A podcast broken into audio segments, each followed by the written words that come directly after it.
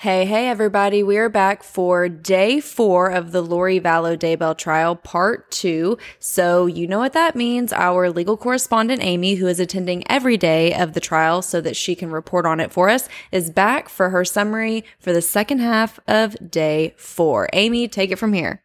Hey, Sojo. Good afternoon, all.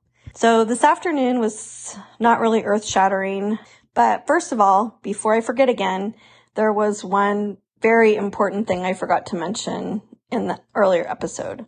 When I was discussing Melanie's testimony and that she believed that Alex was 100% convinced that zombies were real, Melanie had at one point asked Alex about what happened to JJ. Alex's response to her was, quote, you don't want to know, unquote. I mean, let that sink in. I just want to say, what does that tell us? I can't. Anyway, okay, moving on. When we returned from lunch, Melanie's cross continued. Thomas asks Melanie to describe her relationship with Tylee. He insinuates that Tylee and Melanie didn't get along. Melanie doesn't agree with that. She said that she was always kind to Tylee and that she is kind to everyone. Then Thomas asked Melanie if she knows anything about Charles's life insurance money, and Melanie denies knowing anything about that. Thomas asks Melanie about the recorded phone call between her, Lori, and Chad, and confirms that she had been in contact with the police prior to making the recording. She also confirms that after the recorded conversation, she contacted Detective Pillar with the Gilbert Police Department, and then she handed the recording over to them. Thomas then asks Melanie what she knows about portals. She explained that Lori had a portal in her closet and Chad had one on his bed or in his bedroom. I didn't quite catch exactly what she said. And that is how they would communicate with each other when they were apart from each other, like in these portals. Thomas asks Melanie about Korihor and who that is. She tells him that is an antichrist in the Book of Mormon. This is significant because during the recorded call, Melanie compared Lori to Korihor. Thomas then asks Melanie if she had any reason to think that Lori wasn't in Hawaii when Tammy was murdered. Melanie says that she thought she was in Hawaii at the time. Thomas asks Melanie to reflect on her conversation with Alex when he was telling her that he believed in zombies. She said that he totally thought they did, and again mentions that when she asked him about what happened to JJ, he responded, quote, you don't want to know. She says that Alex also mentioned that Lori thought people were after her, including the police. She told him she thought the police might have broken into her house and stole money and that the police took Chad's guns. Melanie said Alex told her that Chad gave him a blessing after his honeymoon with Zulema and how much it meant to him that he received that blessing. At this time, Blake begins her redirect. She asks Melanie if she has been around other teenage kids, and Melanie states that Tylee's attitude was just a normal teenage response.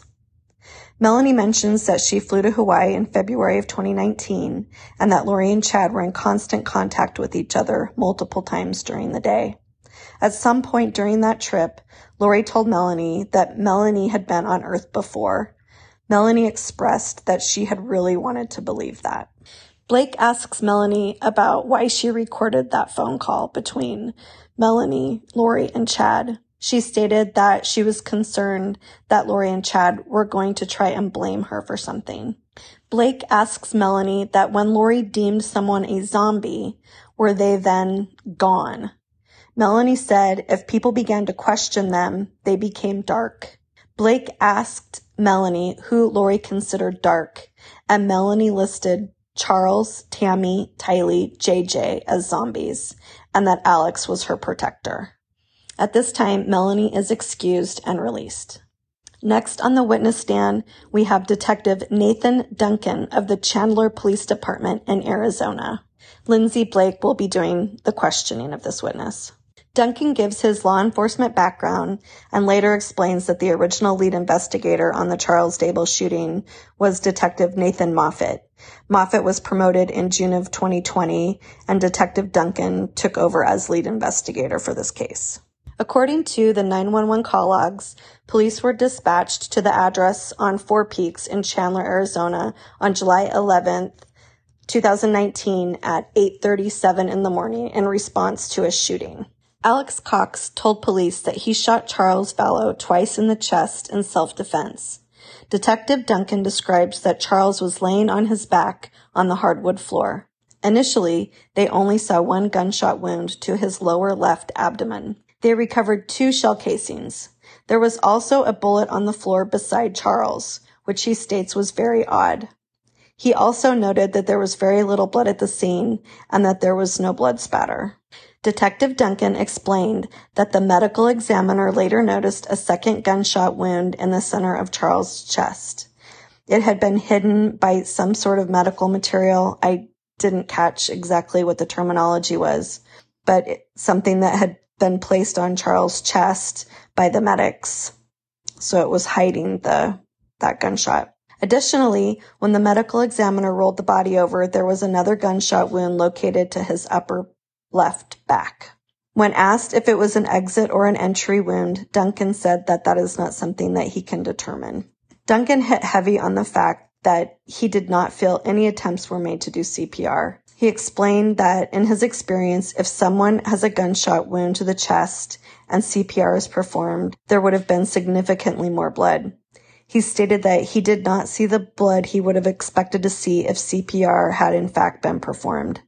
He also noted that Charles had some abrasions on his knees, but as far as the room and the furniture and his surroundings, he said there was no indication that two adult men had been fighting. Blake asked Duncan if there was any other blood anywhere else at the scene, and Duncan noted that there was a small amount of blood somewhere else, but I couldn't make out what was said.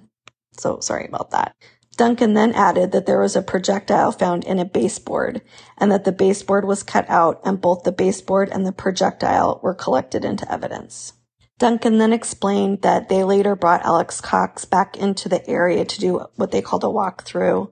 It was interesting. The way I interpreted it was that they actually cleaned up the scene so that there was no indication to Alex where things were. They just wanted to get from his, you know, for his memory. So before they did the walkthrough, again, this is how I interpreted this before they did the walkthrough, they cleaned everything up and there was an indentation. He called it like a strike mark on the floor under where Charles' body would have been. They compared it to the area around the floor. There was no other indentation like that on the floor. Based on the evidence at the scene, they determined that Alex would have had to have shot the second shot when Charles was on the floor. Duncan said that the shooting was determined to be a homicide.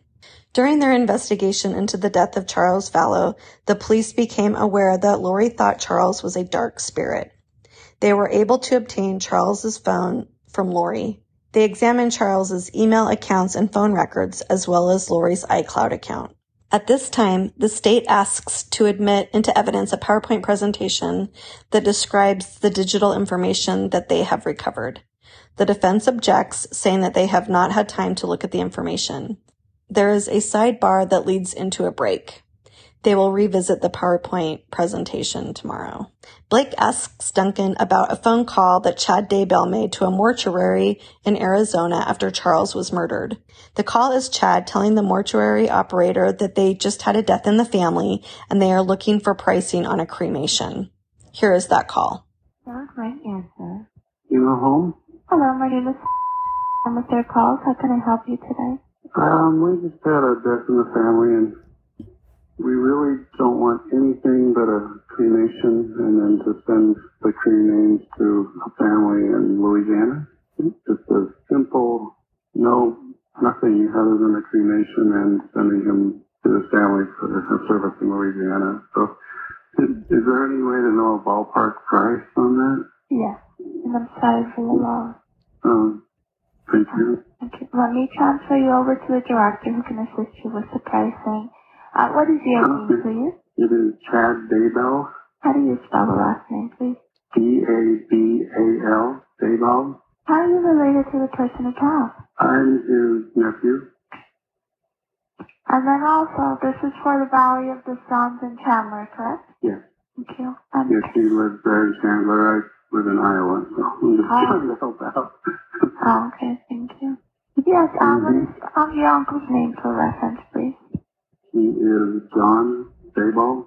Your last name? Well, Yeah. B-A-B-A-L. Yeah. The same. John. Uh-huh.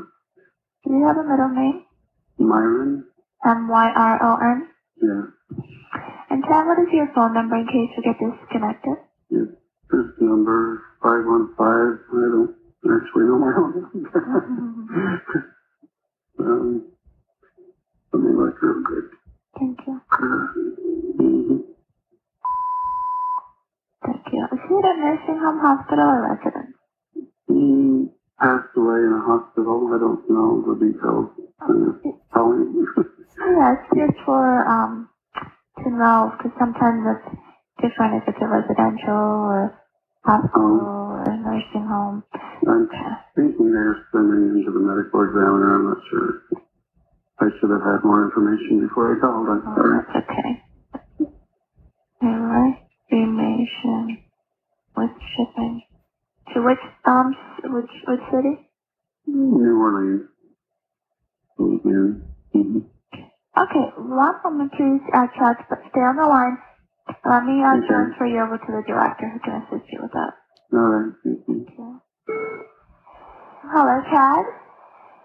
Yeah. Thank you for holding. I do have the director, Clarissa, to further assist you. Okay. Thank you. Thank you. Hi, my name is Funeral Director with System Mortuary Cemetery. I understand that your uncle passed away. Yes. And I, um, I'm just starting the process for the family. He didn't have many relatives. I'm his nephew. I live in Iowa.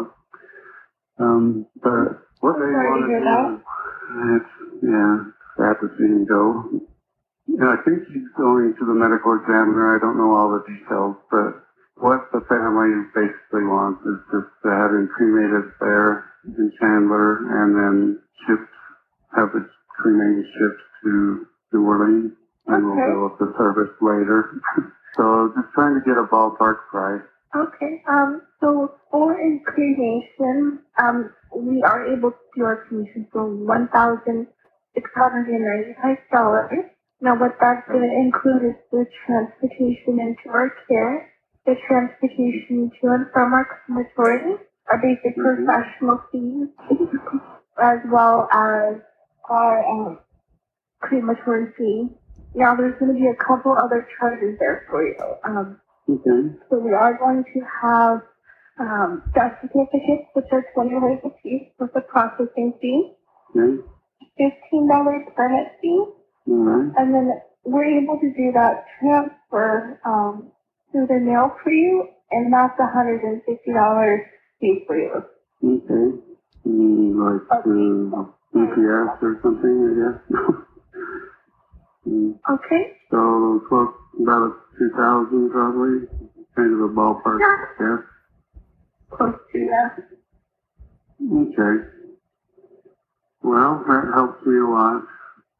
I I'm going to call one or two others, but I'll get back to you if we come that direction.